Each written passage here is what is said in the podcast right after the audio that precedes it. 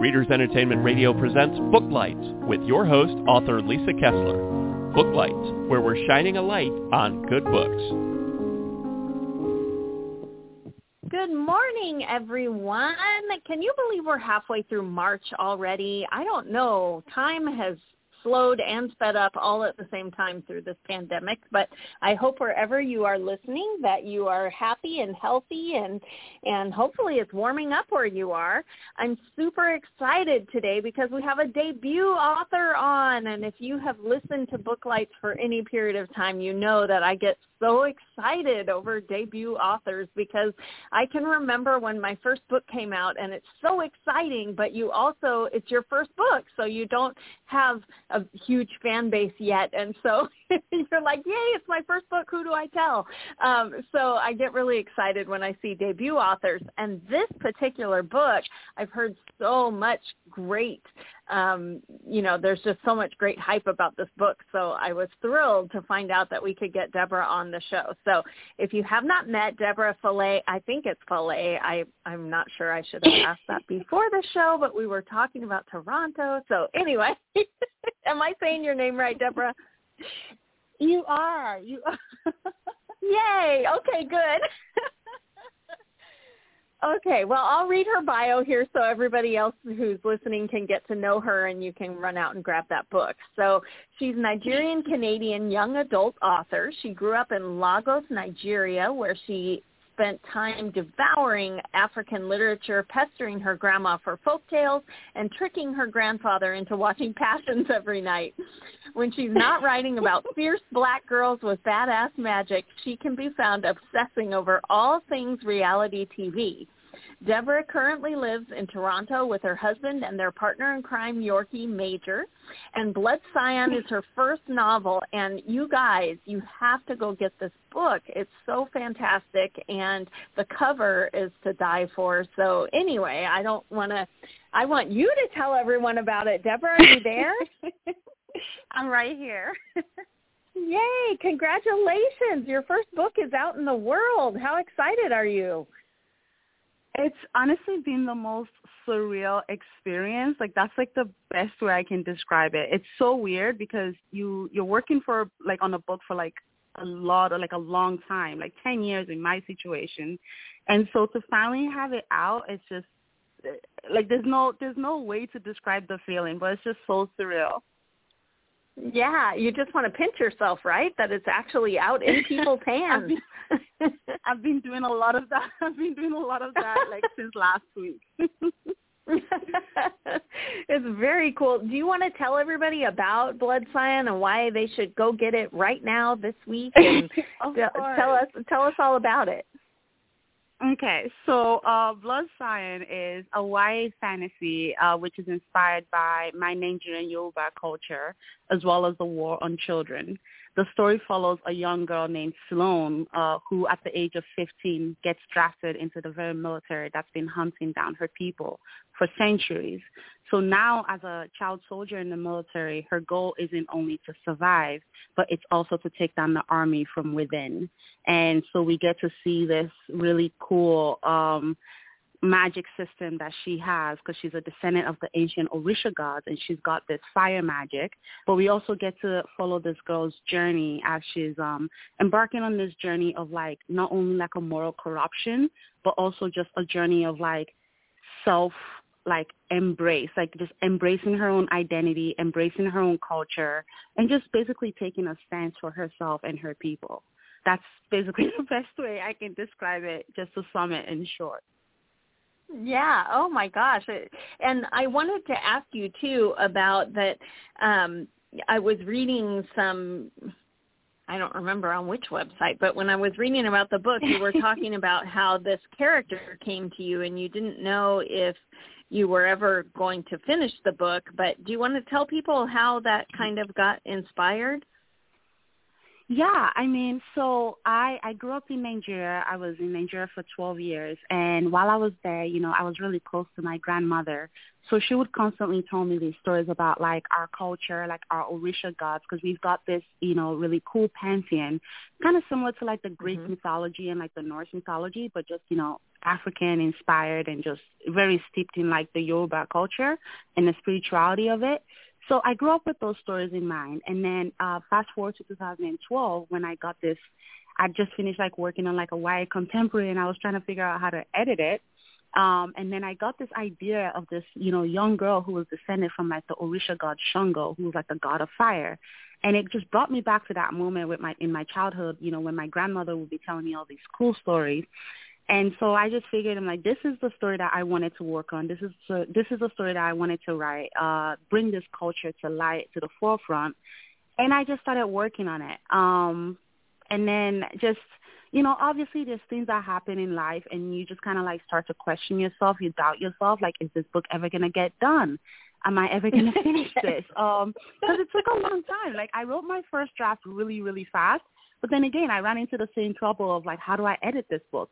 And I think that was the moment mm-hmm. when I kind of realized that I needed to go on this, also, like, this journey of, like, learning to hone my own craft. You know, because I yes. think as writers, it's so easy to just write, and you just write everything that's mm-hmm. on your mind.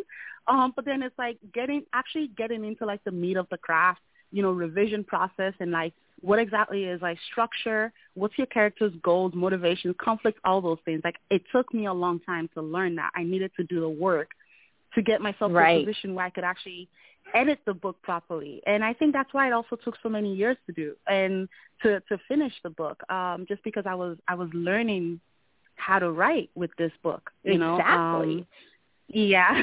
there was there was definitely a lot of self-doubts along the way, uh, but I'm, I'm happy I overcame them.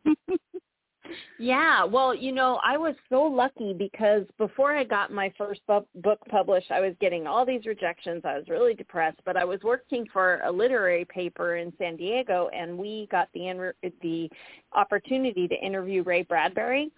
And the oh, trade-off okay. was that we were having him in the paper, and he was coming to do a speaking engagement. He was already in a wheelchair by then, but he still would come and talk about writing. And he was so passionate mm-hmm. that he could make you cry just talking about writing. Aww. But he he had said that writing, to him, he considered writing one of the hardest art forms because we do learn how to write a sentence and make, you know, adjectives and verbs and all this kind of thing.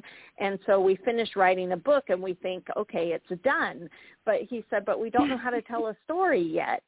You know, he said yeah. telling a story and writing a story are two different things. And I thought, wow, you know, it really was a light bulb. And that sounds exactly like what you're talking about, where you you write this whole thing yeah, and then you look at it and you're like, but where's the story? that was, yeah, that was exactly what it was. I just, I felt like I just word vomited, you know, all of my ideas yes. out on paper.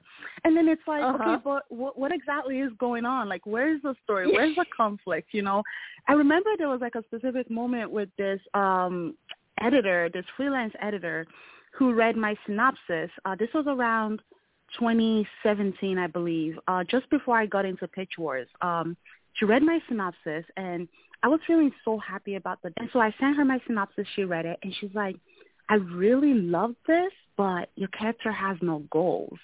And I was like, what do you mean my character has no goals? That was such a big light bulb moment for me. Like, I've written three drafts of this book, and my character has no goals? Like, what, like, what does that mean? And then she, you know, took the time to really talk me through just what she meant by that and just, like, explaining to me, like, the idea. That was when I learned about the uh, G M C, like, the goal, motivation, mm-hmm. conflict, because she really took right. the time to explain that to me. And I was like, wow, like, I spent all these years, five years at this point, working on this book, and I wrote a character with no goals. the craziest thing. The craziest thing. Um, but I'm so grateful for her for that, because I think if not for that, like, revision process that she did with me, I probably wouldn't mm-hmm. have gotten into Pitch Wars because my character had no goals. Well, I feel like that, too. Sometimes we have to write the whole book before we realize, oh, that's the theme of this book.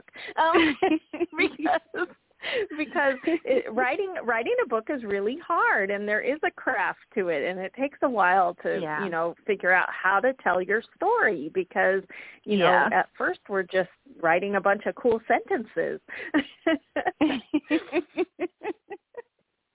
But I wanted to tell you that I was listening to um, part of the audiobook sample. I love audiobooks. And the narrator oh. on the audiobook for this book is so fantastic. And did you have anything to do with picking the narrator, or you just got I super did. lucky? I did. I was so lucky. They sent me um, they sent me three uh, three names of like the um, like someone who would like narrate it. And I, they sent me, like, samples to go along with it. And so I was listening to uh, a sample of, like, another work that she had done. And I was just like, oh, like, the she, like, this just, it sounds like it was evoking all of the right emotions and, and everything that I wanted out of, like, my character. So I told them, like, you know, this is the person that I would love to have on this. And we were so lucky uh, to get her to actually narrate it. And I remembered uh, listening to, like, a little snippet of, like, the first chapter of Blood Scion that she did, and I was just like, wow. Like, I don't even listen to audiobook, but I started listening to audiobook because of right. that. It's just incredible. Oh I had that same experience because I always thought audiobooks was somebody reading a book to you. And then when my first series came out in audio, I thought, well, I guess I should listen to it and be sure that it's not horrible because I didn't get any say in who the narrators were. And so I listened and I was like, oh, wow. I had no idea that they acted. And, and you're listening to it and you're going, I wrote this? Um, I know. So. That was exactly it. And um, when I write, uh, there's like this thing with like the Microsoft Word where it plays it, but it's like this yes. computerized oh, male horrible. voice that I've basically been. Yeah, it's like the worst. It's the worst thing ever. But that's all I had, like all this time writing the book and working on the book. So to finally get her voice on it, and she's like, like you said, like dram- dramatizing it and just yeah. acting it out. I was like, oh, okay, so this is what it's supposed to sound like. I I bet the word computer voice butchered all the names of all your characters and gods, right? It did. It did. And I just had to be okay with it. I just had to be okay with it. There was a point in time when I think I started to, like, basically say the same things that he was saying, and I would. Oh, you were pronouncing it wrong. That's not. Yeah, like, that's not how you pronounce it. Oh my gosh. Well, I also wanted wanted to let you know that that you know we're we're like soul sisters somehow, because I'm listening to your book and I'm like, wait, Nightwalkers. The name of my first book was Nightwalker, and I had oh written vampires. God. Yeah, I had written vampire. My first series was vampires, but set in Mayan mythology, and so mm-hmm. I had gone down to the Yucatan and all this stuff, and I decided that they would never call themselves vampires, and so I named oh. them Nightwalkers. And so then you had Nightwalkers. I was like, what? Oh, that is so cool. Very that cool. That is so cool. That's actually really, really cool. So can you tell everybody about the world that you built? Because you have airships and all kinds of things. So did oh, yeah. you, like, build your own fantasy world, or did you base it somewhere? I mean, is it similar to somewhere here, or what? what's your world all about? Yeah, I mean, I, I actually call my world a, dystop, a dystopic future. Um, if the old world, which is basically if the Western world was destroyed in like this apocalypse, and so you see people moving to Africa, the last continent remaining. That's basically what oh, the world okay. is. Um, and it's uh, I try to call it like a the part two to two thousand twelve, the movie. I'm not okay. sure if you've like seen that movie. Yeah, just because that was kind of like the like the structure that it had that happened where. Um, just the world as we know it was destroyed, and then they all kind of got into these ships and then migrated to, like, Africa, uh, the continent. So the world is very much a mixture of fantasy and sci-fi. Um, I figured, you know, if people were moving from here, which is already, like, a developed place, and they're moving to a different continent, they would bring a lot of the technology and a lot of like the advanced weaponry. They would they would bring it with. So I mm-hmm. wanted to play with that imagery of, you know, this uh, fantasy Africa, uh, fantasy Nigeria that I had built in my book called Nigeria, where it's very much steeped in like spirituality and, and, and this magic system and the gods and goddesses, and they had their own mythology around how the world started. I mean, their own legends and myths around how the world started. And I just kind of wanted to juxtapose that with this new world that was coming in with their weaponry and technology and airships and guns and all that stuff. I wasn't sure how it was gonna go. I was gonna all come together, but it, it did. It did, and I and like, I'm so grateful for it. Um, it somehow just worked. Um, because you got you got to see this, this difference, the difference between the two, like you know, different people, I guess, in the in the book, the central people in the book that I was um working on. So I thought that was like really really cool, and just I guess it's like a mix of like sci-fi and fantasy. So yeah, yeah.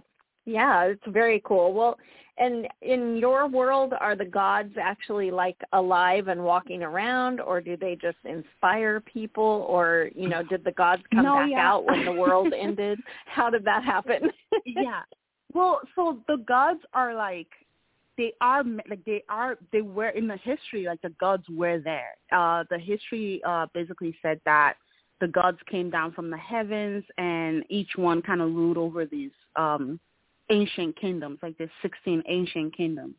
And fast forward to like the time when my main character is now alive, her belief is that the gods left, they they returned to the heavens, but they left their descendants, people who have the same magic as they do, to rule over the land. But then you had um, the Lucies, like which are like these like elites, come in, invade the land, uh, kill these people who are descended uh, from the gods with, with this magic. They, you know, killed them all, hunted them down and killed them, and just kind of like just took over the land, uh, took over the culture, and now they're like the rulers of the land. So anyone who's born of the god or descended from the god, they kind of have to be in hiding. And that's okay. where my main character comes in, because she's like a descendant of the gods, and so she has to hide a lot of her identity, a lot of her culture, and just, yeah. And at the beginning of the book, does she know she's descended from the gods? Because she has fire, right? Yeah. So does she know she yeah. has fire, or does she discover it on accident? No, yeah, she um, she definitely knows that she has it. That was actually like a change that was made just before Pitch Wars, because, you know, you get a lot of stories where like the main character kind of doesn't know that she has right. magic or she has powers, mm-hmm. and we see that discovery in the book. But then right. um, someone had told me, like one of like my C Ps, I believe, had just told me that I think a lot of what you have here is is slowing down the plot. So why not start from the moment where she already knows that she has this magic, and it's just really about hiding it, you know, because then I can cut off mm-hmm. the first layer of the discovery and then having to hide it. It's like now it's like, no, it's like she already knows by the time the book starts. But now the, the conflict within her, the personal conflict, is just the idea of like having to hide who she is in this world that's going to kill her for who she is. Right, right. Ah, that's so fantastic. Um, so, is is your grandma is your grandma still around? Did she get to read this book? Is no, she super proud of you? No, no, dang, she's not. Well, you know what? Not. She is super uh, proud of you. Yeah, that's what my dad says. Yeah, that's what my I dad know she says, is. But I, yeah, she's um, she was like an integral part of the story, and just it's um. It's really cool because I think, you know, like we were talking about before the show, I've been in Canada now for almost twenty years. We, neither one of us can really calculate this. We're writers, not mathematicians. Let's just say twenty years. But, you know, um, the moment when I started working on the book back in two thousand twelve, it just, it brought me back to those moments that I spent with her before I left Nigeria. And it was really cool to kind of get go back into those memories and hear her voice in my head and a lot of these things and the, the way she wove the stories and everything. Um, it was really, really cool to, to be able to kind of have that moment for myself again, um, because it's mm-hmm. been so long since I had seen her. Um since I left, and so yeah, like that was just a, a really special moment for me. And she was she was alive when I was working on the book, and I would talk to her about it. Like I would, I would tell oh. her like, this is, you know, what I'm working on. Yeah. So I got to have that. Um, so that's, that's oh, another good. treasured memory. Yeah. Yeah, for sure. Well, uh, what's next? Is this going to turn into a series, or, or you're working on yeah. something totally different next? No, yeah, uh, this is a duology. So uh, book two, I'm currently working on book two, and we're hoping to have it out next year, hopefully, fingers crossed. Yay. Um, so yeah, I, I've been I've been having a great time working on book two. It's just like an escalation of the plot, escalation of the world. So we really get to dig into like, especially like the gods and like the, the mythology around that. That's like really, really cool, because there's some really cool elements like that I'm really excited to like bring forward. Um, so I can't, I, I can't wait to share that with readers. Oh, that's going to be fantastic. I can't wait to see it. Um, do you know the you. title yet? Are you allowed to tell people the title? I'm not allowed to say it because I'm oh, not sure okay. if it's Top going secret. to change, but I do love the title that we have currently. I'm just not sure if we're going to change it yet. Okay. Okay. Well, everyone just keep your eye out, because there will be a second book. But the first book doesn't end on a cliffhanger, does it? Oh, it does. Absolutely. Oh, it does. Oh. All those cliffhanger people are out there cringing right now. I know. Oh. I know, but, but you I know what? It'll that mean that they really have to buy one. book two. No, it's a it's a really it's a really really good one. I feel, I, at least so far, that's like the reception I've gotten. So I'm happy about that.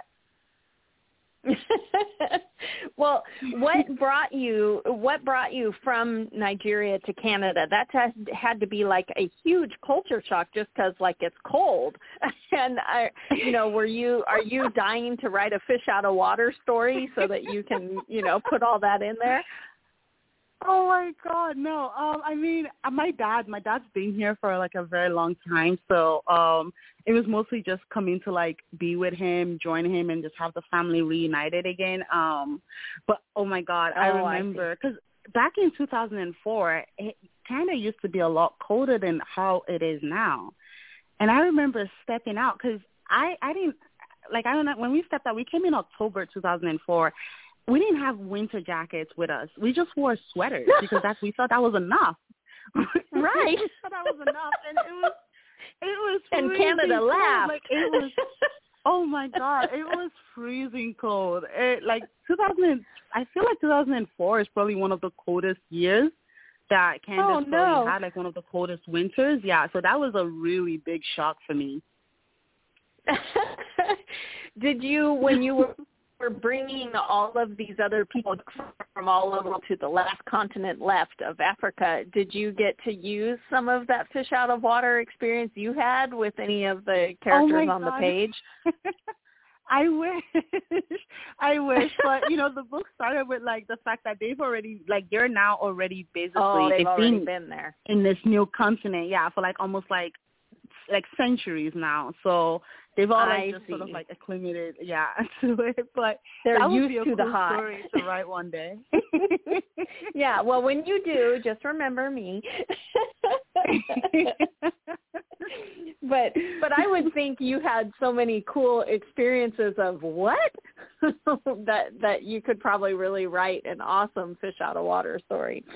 No, I I did. I mean, the first time I saw snow, like I was, you know, I was in school here in grade eight, um, and they were like, "Oh, it's snowing outside," and you know, my dad, like, he would, whenever he'd come back to Nigeria, like, he'd show us pictures and whatnot. And, but I don't think you really get to understand the gravity of snow until you're actually standing knee deep in it.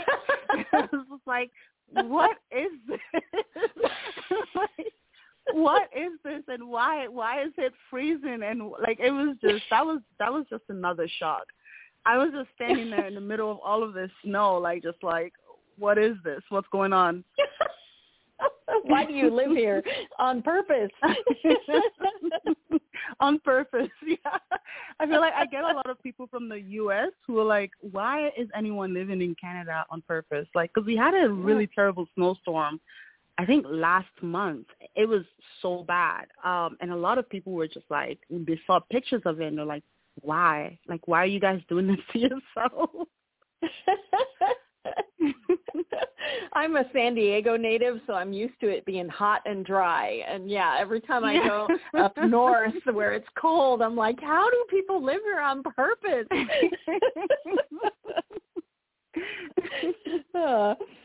So I wanted to ask you, because I couldn't help it, but you love reality T V, and I'm not a huge reality T V watcher, but oh my gosh, that yeah. Love Is Blind, I can't get enough of that show. Do you watch that? Oh my God. Yes, yes, yes.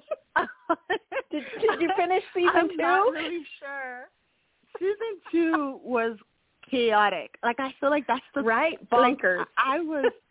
It was crazy. Like, it was insane. I loved season one, and I think we got to see a I lot more of, like, the romance element and just this idea yes. of, like, love is blind. We got to really see that, and that was really cool.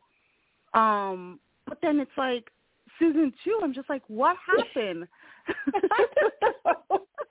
Well, I was trying to tell my husband, who doesn't watch, I was trying to tell him, you know, I think they can't capture the magic because the first season, no one knew what was happening. Yes. And season mm-hmm. two, all of them had watched season one. Right. So they, yeah. you know, so they sort of knew what the, you know, what the plan was. But, was, but yeah, yeah. It was, it was, it was it interesting. Was crazy. Yeah, it was. It was. It was really. That's. I think that's the best way you can describe it. I, I, I loved uh, some of like uh, you know the, the people that they had on the show. Like, I especially loved Deepti. I think she's just a treasure. Yeah. Um, oh, I love her. Yes. When you yeah when you really look at like the relationships between a lot of these people, you're just like, what is happening? What are you guys doing?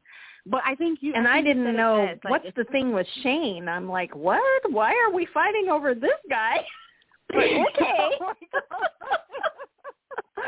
oh my God! I mean, yeah, there's like there was that was that too. I I feel like there's there's a lot more that maybe happened behind the scenes that right they're, they're not that we really didn't get to see talking about. Yeah, that we didn't get to see because a lot of those decisions and whatever it, it was really weird. I felt like the reunion is. Did you watch the reunion?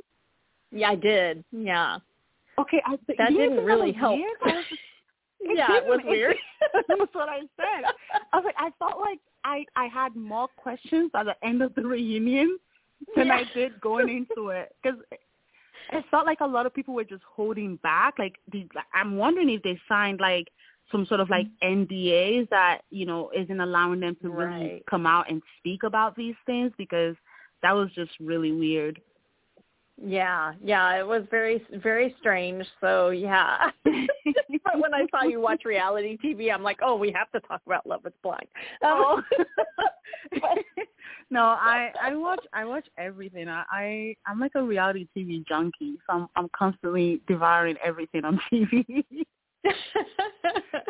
Well, when you're not watching reality T V, who do you like to read that inspires you to, you know, that you go, oh, my gosh, I have to go get to the keyboard? Oh, my God. Um, you know, I feel like I've gotten a lot of, like, we've seen, like, a lot of, like, new writers coming out. Of course, I love Sabaa Tahir's um, Ember in the Ashes. I think that book was just completely revolutionary in what it did for, like, Y A. Um, I loved reading a lot of, like, um, I, like, I loved the Shadow and Bone series with, like, Leigh Bardugo. Um, mm-hmm. I hadn't gotten into, like, Six of Crows, but I, I absolutely love Shadow and Bone. Love the T V the T V show too that they're doing on like Netflix, where I think that's like really cool. Yeah. Um, but I also really just love like a lot of like the new fantasies that we're getting now, like Roseanne Brown's yeah. like A Song of Race and Ruin. That's like a, a duology that's just that just got wrapped up last year, and it's just beautiful, like beautiful writing, beautiful mythology, just beautiful characters, just beautiful everything. I, I'm constantly always like, if you haven't read it yet, you need to pick up that series and start it because it's just gorgeous. Um, but, yeah, like I I have a new a bunch of, like, you know, writers that inspire me, and they just, me reading their work, it's like I'm constantly like, oh, I, I can't wait to get into, like, get like like you said, get on, like, get on the keyboard and just, like, start typing and just start writing. So, yeah. Yes. Well, we're rapidly running out of time, but I did put your Linktree link right there on Blog Talk. So anybody who's listening live or listening later, you can click that and follow Deborah on Twitter and Instagram. Do you have a website or something where people should find you? It's coming. It's coming. Oh, it's coming. Okay. .com. It's coming, though. Okay. Okay, perfect. Well, thanks so much for being here today. Stay warm, and I can't oh, wait to see the next book. Thank you so much for having me. Thank you. Okay, bye-bye. Thanks for joining us on Book Lights. Be sure to connect with us at w w w dot readers entertainment dot com for articles, blogs, videos, and podcasts that matter to readers.